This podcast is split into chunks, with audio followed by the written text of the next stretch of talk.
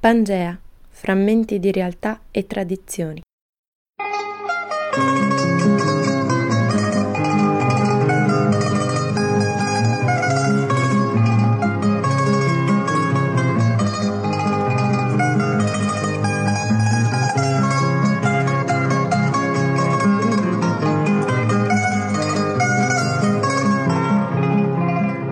Buongiorno da Maria Giuliana D'Amore, che anche oggi è sola soletta nello studio di Samba Radio.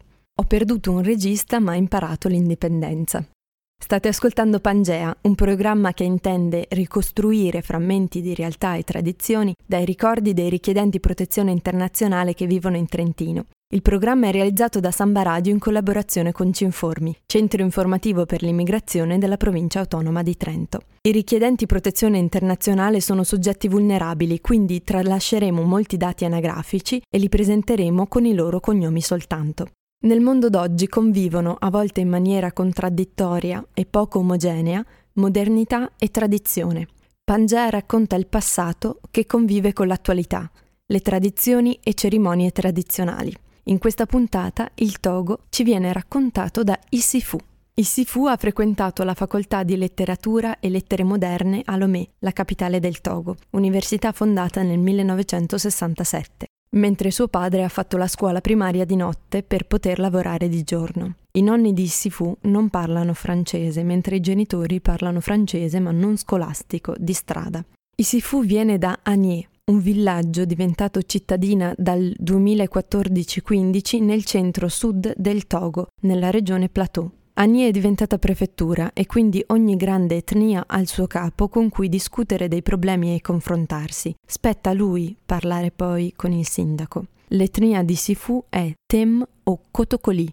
Le lingue più parlate in Togo sono il francese, la lingua Ewe, parlata più nel sud, e la lingua Kabie, nel nord ma poi ce ne sono tantissime altre. Chaque ethnie a son chef traditionnel. Et nous, notre ethnie qui s'appelle Tem ou bien Kotokoli. Et maintenant, comme si le village évolue, devient une grande ville, obligé, chaque langue doit avoir son propre chef. -hmm. Puisqu'il y a certains problèmes là, tu ne comprends pas l'autre langue là, tu ne peux pas aller, vous ne pouvez pas aller traiter l'affaire là-bas il y a Kotokoli, il y a Kabie, il y a multitude de langues, euh, de, de langues, les ethnies. Il y a la langue nationale, Ewe, qui est parlée plus vers le sud, sud. Vers le nord, quand tu parles Ewe, la personne ne te comprend pas. Et vers le nord, deuxième langue nationale, c'est Kabie. mais notre langue officielle est le français. In Togo si produce miglio, riso, ignam, magnoca e tanto mais. Un tempo il mais ci metteva 3-4 mesi per maturare. Con i semi di adesso, per arrivare a maturazione, impiega due mesi, anche un mese e mezzo. Si coltiva anche cotone, ma con la crisi economica meno di prima. Ci sono dei coltivatori che vanno lontano dal villaggio nella foresta per trovare nuova terra da coltivare. Disboscano e ci fanno un grande campo. Vicino al campo costruiscono una casa dove vivere con la famiglia. Sono le ferme, le fattorie. Molti tornano nel villaggio finita la stagione delle piogge. Ogni settimana comunque si recano al villaggio per comprare al mercato quello di cui hanno bisogno e dopo la raccolta per vendere i loro prodotti.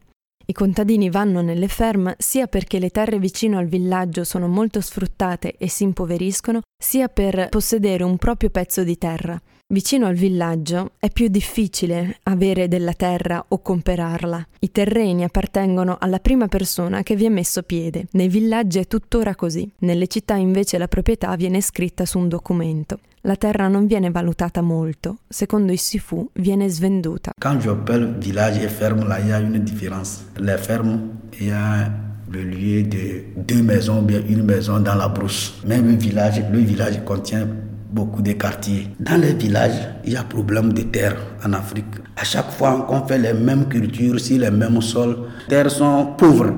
Et il y a certaines populations qui vont laisser le village pour aller loin du village et ils vont créer des fermes. En Afrique, il y a problème de possession de terres. On reconnaît les propriétés des terrains par ceux qui sont venus premièrement s'installer sur la terre. Celui qui est venu premièrement, s'installe, c'est à lui la, la terre là-bas. C'est lui qui a l'autorité. Si quelqu'un vient, c'est lui qui va lui donner ici de faire la culture. De ne pas faire la culture ici. Après tout, quand on te vend la terre, tu vas faire le titre foncier au niveau de l'État. pour que on sache officiellement que la terre là t'appartient. Mais dans les villages, il n'y a pas ça. Isifu ci racconta che con i patti del 1884 tra il diplomatico tedesco Gustav Nachtigal e il re locale Malapaga III, Togoland diventa protettorato e colonia tedesca. I guerrieri semassi erano forti, venivano dalla regione centrale dell'attuale Togo, la regione della città Sokodé. I tedeschi al loro arrivo hanno capito che conveniva loro collaborare con i Semassi perché erano forti e potenti e anche grazie a loro riuscirono a prendere possesso del Togoland. A Sokodé vengono ricordati i guerrieri a cavallo Semassi e si fanno delle parate. Dopo la prima guerra mondiale, Togoland diventa metà francese e metà inglese. La metà inglese viene inglobata dopo un voto nel Ghana. Il Togo, l'etnia Ewe, reclama ancora queste terre. Ça vient des ancêtres. Mes grands-parents qui m'ont légué, ils m'ont récité l'histoire là après le manger. Ils nous rassemblent autour du feu et ils nous ont raconté le passé, comment les animaux vivent et comment il faut se comporter en société. On habitait ensemble, on étudiait avec les lampes à pétrole. Quand le feu brûle, on, est à côté du feu, on, on, on étudie. Ou bien on allume parfois des bougies. Quando Isifu era piccolo, studiava alla luce delle lampade a petrolio o delle candele. La sera, vicino al fuoco, i suoi nonni raccontavano a lui e ai suoi fratelli le storie antiche per imparare come comportarsi, per formare la loro mentalità e per conoscere il passato. Je vais vous raconter l'histoire fabuleuse de papillon et de lézard. Il était une fois lézard. Il se promenait à la recherche de sa proie. Il a trouvé un papillon qui se promenait en l'air. Il l'a capté, il lui dit, si vous voulez vous promener, savez-vous où aller et savez-vous où ne faut pas aller. Au moment où il est en train de parler, Papillon a eu l'occasion de s'échapper de sa bouche en lui disant, si vous voulez manger, il faut avaler avant de manger. Isifu ci ha raccontato la storia fantastica della lucertola e della farfalla. C'era una volta una lucertola che girava in cerca di cibo. Passò in quel momento una farfalla. Veloce la lucertola la catturò e le disse: Se vai in giro, sai dove andare e dove è meglio non andare? La farfalla approfittò della bocca aperta della lucertola e si liberò. Disse poi alla lucertola: Non sai che è meglio inghiottire prima di parlare. Questa storia ci insegna a non giudicare gli altri. Se giudichi, potresti poi essere giudicato e fare anche tu degli errori, perché può capitare a tutti. Il Sifu ci canta una ninna nanna che dice: Bambino, non piangere, ti porterò le cose che desideri. La mamma carezza la testa del bambino e lo fa addormentare. Mubio do do do, mubio do do do. Yelawidi finin bezi, yelawidi finin bezi. Mubio yelawidi yo, mubio yelawidi yo. Do anyu do mambis mavani, do anyu do mambis mavani, bia yelawidi yo. C'era una volta un cacciatore molto forte. Un giorno nasce suo figlio, ma sua moglie, la madre del bambino, muore. Il cacciatore deve continuare a vivere e quindi se lo porta nella foresta quando deve andare a cacciare. Si lega il figlio alla schiena e porta con lui anche il suo cane, che si chiama Pazienza. Il cacciatore deve inoltrarsi ancora nella foresta e lascia il figlio su un albero con il cane che fa la guardia. Ma un serpente, un boa, arriva e vuole mangiarsi il bambino. Il cane si batte e uccide il serpente, poi corre alla ricerca del suo padrone, il quale, quando lo vede con la bocca insanguinata, lo uccide. Il cacciatore corre da suo figlio e lo trova vivo, con accanto il cadavere del serpente. Aveva creduto che il cane avesse ucciso suo figlio. Non ha avuto la pazienza di andare a vedere prima che cosa era successo e ora si pente. Ha dato il nome Pazienza al suo cane, ma lui non ne aveva. Il y avait un chasseur. Il a un chien qui va à la chasse avec lui. Et le, le nom du chien, la, la patience. Au moment où sa femme voulait accoucher, elle est décédée, mais elle a accouché un enfant. Il va dans la brousse, il fait cinq jours, une semaine, même un mois avant de revenir. Il ne peut pas laisser l'enfant là à la maison, le nouveau-né, avant d'aller à la chasse, il porte l'enfant là au dos comme ça et il tâche comme ça. Il va avec son chien. Parfois, il y a des lieux où il ne peut pas faire rentrer l'enfant et il fait coucher l'enfant sous l'arbre. Avant de partir, il dit au chien de surveiller l'enfant. Et il va dans la brousse. Il y avait un bois, un grand serpent, la bois. C'est là-bas que le chien s'est battu avec le bois jusqu'à ce que le, chien a tué le bois. Ça n'a pas été facile. Il a laissé l'enfant est parti à la recherche de son patron. Au moment où son patron a vu le chien en même temps, il a vu le sang à côté de la bouche du chien. Au lieu de se patienter, oh, il a dit que le chien là a mangé mon, mon enfant. Il a tiré le fusil sur le chien et il est revenu là. Il a vu le bois à côté de l'enfant est vivant. Il a donné le nom patient au chien. Lui-même, il n'a pas été patient. C'est là que le chasseur, là, il a regretté. Et la patience est bonne dans la vie. Gli Ife, un'etnia presente anche ad Anie, adorano divinità legate alla natura e per esempio il tuono. Se c'è un ladro nel villaggio invocano il dio tuono perché il ladro muoia, quindi se muore qualcuno in quel caso si potrebbe dire che era un ladro, anche se non si è verificato prima. Questo culto è legato infatti al mistero. Come si fa a scoprire di cosa è morta una persona? È morta per un problema dell'anima? In alcuni villaggi si chiede al corpo morto di rispondere. Gli animisti credono nello spirito o anima e chiedono durante una cerimonia agli antenati delle risposte, che vengono interpretate dai saggi, capi della religione dei feticci. Il n'y a pas un jeune comme ça qu'on va dire qu'il est sorcier, mais si sont les vieillards, on dit toujours les vieillards sont des sorciers, c'est ça des problèmes. Et je n'arrive pas à comprendre ça. Tu sais que le problème du sorcellerie, c'est très mystère. Quand quelqu'un meurt comme ça, on va chercher qu'est-ce qu'il a tué. En Afrique, ils ne sont pas basés sur le physique et les maladies, mais ils sont basés sur les mystiques, les mystères. Les problèmes mystères au niveau de la, euh, de, de l'esprit spirituel. Si quelqu'un meurt, on doit faire les cérémonies pour savoir qu'est-ce qu'il a tué dans les villages. Et on va demander les oracles, les chefs de la tradition, les chefs des, fétiches. Euh, ce sont eux qui vont interpréter Parfois, dans d'autres villages, on fait parler le, mort.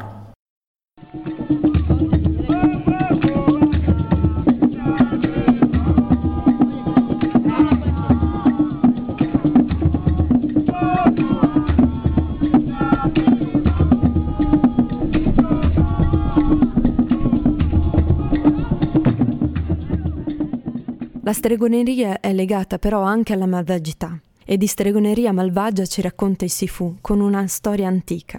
C'era una volta, nel villaggio Komikopi, un uomo molto gentile e generoso con tutti, ma molto povero.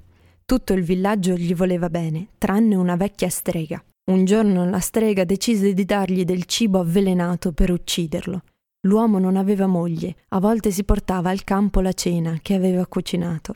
Una sera, quando ritornava dal campo, la vecchia gli porse un piatto pieno di cibo. Secondo la tradizione non puoi rifiutare quando ti offrono da mangiare. Allora l'uomo prese il piatto. Poi incontrò due ragazzi e chiese loro se avevano fame perché lui aveva già mangiato. I due giovani mangiarono e tornarono a casa, ma una volta arrivati cominciarono a gridare per il male alla pancia e morirono. Si radunò molta gente, tra cui anche l'uomo e la vecchia, che confessò, disperata, che voleva uccidere l'uomo, ma aveva fatto male a se stessa, perché i due ragazzi erano i suoi figli adottivi. A fare il male guadagni il male. Sentiamo allora un canto per i piccoli che significa Bambino mio, non devi mangiare il cibo della strega o stregone, perché ti farà del male. Mobio, la uesa, mobio. Mobio lawesa mobio mobio lawesa mobio mobio ngala kungoto velo digale mobio legesa mobio mobio ngoto velo digale mobio lawesa mobio C'era una volta un grande cacciatore. Tutte le volte che gli veniva presentata una ragazza, lui rispondeva che non era lei che voleva sposare. Passa il tempo e un giorno vide una donna bellissima e se ne innamorò. I due si sposarono. Lei gli domandava spesso qual era il segreto della sua forza di cacciatore. Siccome i saggi gli avevano detto di non svelare il segreto, lui non lo diceva, ma in seguito alle continue insistenze della moglie un giorno cedette e le rivelò qual era il suo segreto, ma tralasciò di dirle un dettaglio. Lei in realtà era uno spirito malvagio e voleva ucciderlo. Un giorno nella foresta lei si trasformò e combatté contro di lui, che aveva gli stessi poteri magici. Alla fine il cacciatore si ricordò di non averle confidato che si poteva trasformare anche in un piccolo ago. Lei non lo vide più e se ne andò via. Quando il cacciatore tornò al villaggio, i saggi lo sgridarono e gli ricordarono che lo avevano avvertito, non bisogna dire tutto alla propria moglie. Sifu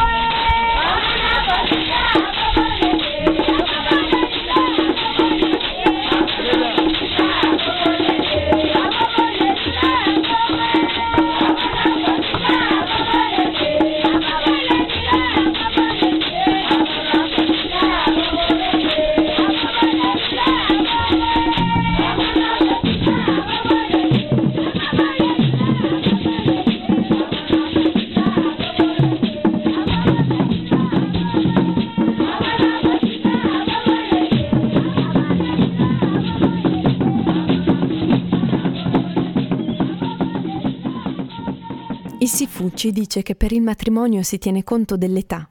Se non hai trovato un compagno o compagna a una certa età, i genitori sono obbligati a cercare per te e anche a forzarti a sposare qualcuno che non vuoi. I genitori vogliono vedere i loro nipotini. In Africa ci si sposa per avere dei bambini. Se non se ne hanno, può essere motivo di divorzio. Prima di divorziare si prova a curare la sterilità con la medicina tradizionale e le erbe.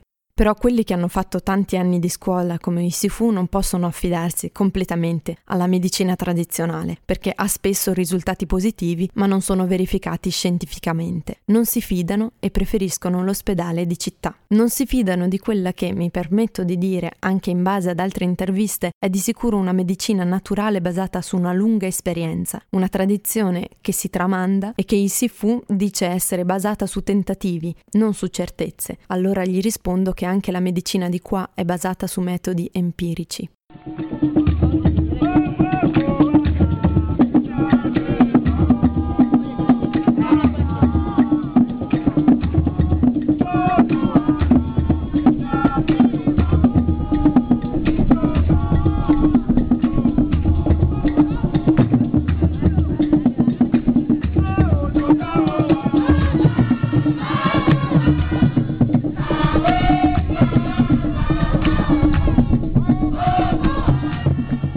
Sifu ci chiede conferma che in Europa è per amore che ci si sposa. In realtà adesso succede spesso così anche in Togo, soprattutto nelle città. Tuttora nei villaggi, secondo la tradizione precedente all'Islam e al cristianesimo, un uomo sposa più di una donna. I re ne sposano anche dieci. Se nei villaggi hai una sola moglie, non sei ben considerato. Tante mogli vuol dire tanti figli. On tient compte de l'âge. À un moment donné, si tu ne trouves pas le mari, les parents sont obligés de te donner un garçon, hein, puisque les parents disent qu'ils ne vont pas mourir sans voir tes enfants. En Afrique, on se marie pour des enfants, mais Europe, là, c'est pas ça. Sur le sentiment non, et l'amour. Si tu ne trouves pas de femme, ou bien tu ne trouves pas de mari, tu es femme, dans certaines familles, on t'oblige à se marier à une fille que toi-même tu ne veux pas. Dans la tradition en Afrique, on se marie plusieurs femmes. Même les rois même font plus de dix femmes. L'islam aussi est venu appuyer ça dans les villages jusqu'alors, jusqu'à aujourd'hui. Quand tu te maries une seule femme, ça est comme bien tu n'es pas considéré. Il n'y a pas le fils, la famille est obligée de vous séparer.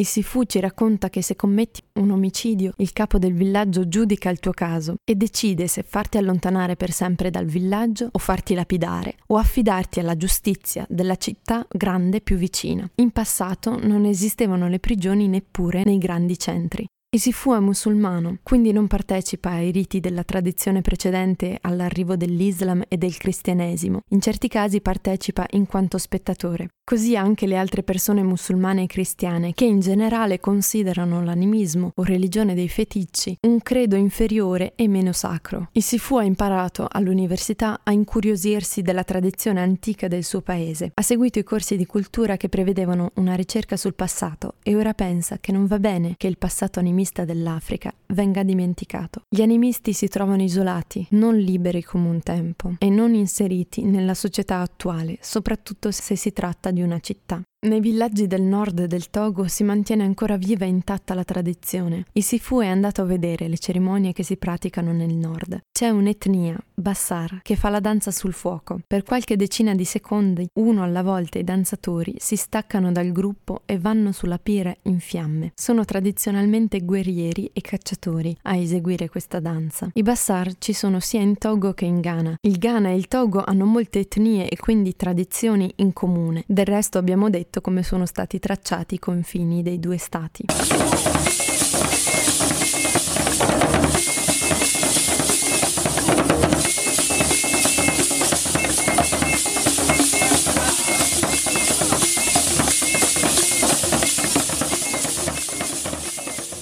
C'è Evala o Lutte Cabienne, la lotta dei giovani che passano all'età adulta, intorno ai 18-20 anni. Famosa è quella della città di Carà, nel nord del Togo, dove per l'occasione vengono i politici e la televisione a filmare l'avvenimento. I giovani non vincono niente, ma viene loro riconosciuto il coraggio e valore. Lo scopo di questa lotta a mani nude è quello di atterrare l'avversario. I giovani devono partecipare, è disonorevole non farlo. Prima devono prepararsi e fortificarsi con l'allenamento fisico, rigide regole alimentari e astinenza sessuale. Si praticano anche dei tagli sulla pelle.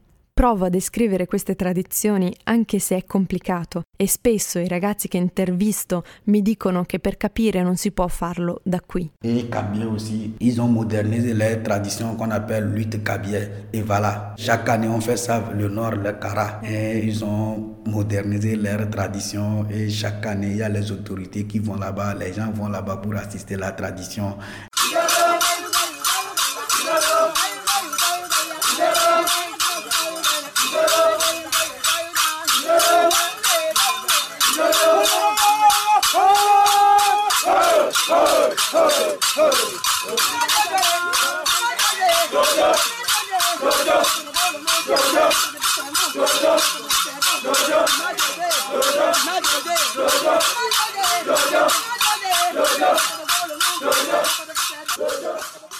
La festa dei coltelli ad Ossa, legata ai guerrieri semassi di Socodè, prevede che vieni bagnato con un liquido e poi durante la cerimonia prendi dei coltelli, delle lame, che passi sul corpo ripetutamente al ritmo della musica e che non ti feriscono.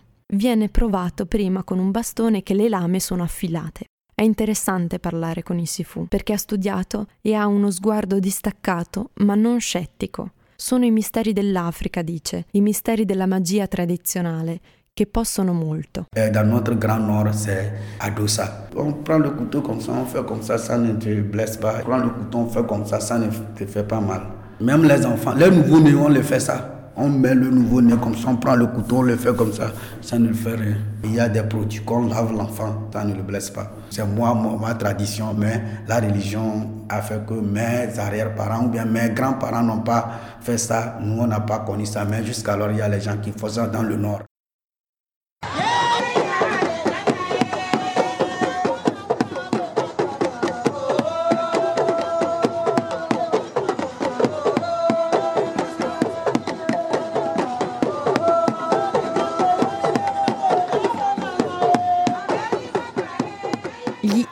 Sono i primi che sono arrivati ad Ani, quindi sono loro che posseggono le terre e possono venderle. Hanno una cerimonia a cui non si può assistere se non si è Ife. È un modo di proteggere la loro cultura ad Agné, dove gli Fe sono una minoranza della popolazione. Il Sifu ci dice solo che li ha visti andare in processione nella foresta, a petto nudo, portando dei feticci, degli oggetti con loro che simboleggiano un dio della natura. C'è invece una festa degli Ife a cui tutti possono partecipare. Odonju è la festa dell'Ignam. Si va nella città più vicina, a Tangpame. L'ignam è un tubero, viene seminato quel giorno e per magia cresce, diventa grande e si raccoglie il giorno stesso. Si cucina e tutti ne mangiano in grandi piatti di argilla, accompagnato da carne e salsa. È una tradizione Efè, quindi solo loro ballano con vestiti tradizionali e cantano in lingua Ifè che il Sifu non sa parlare. La fête traditionnelle au Donju, quand on se rassemble toujours euh, à Takpame chaque année,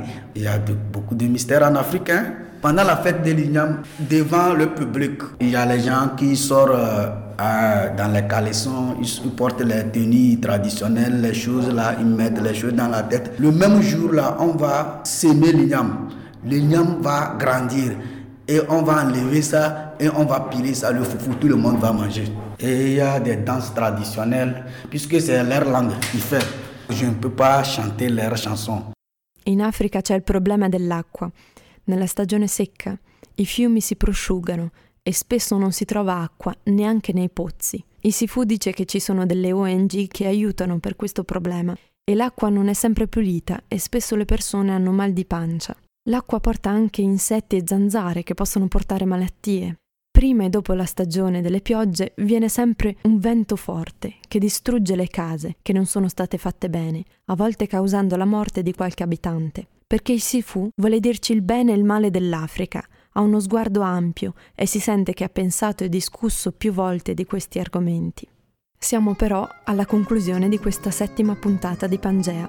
Ringrazio il Sifu che ci ha parlato del Togo e voi che ci avete ascoltato. Da Maria Giuliana D'Amore un augurio di buona serata.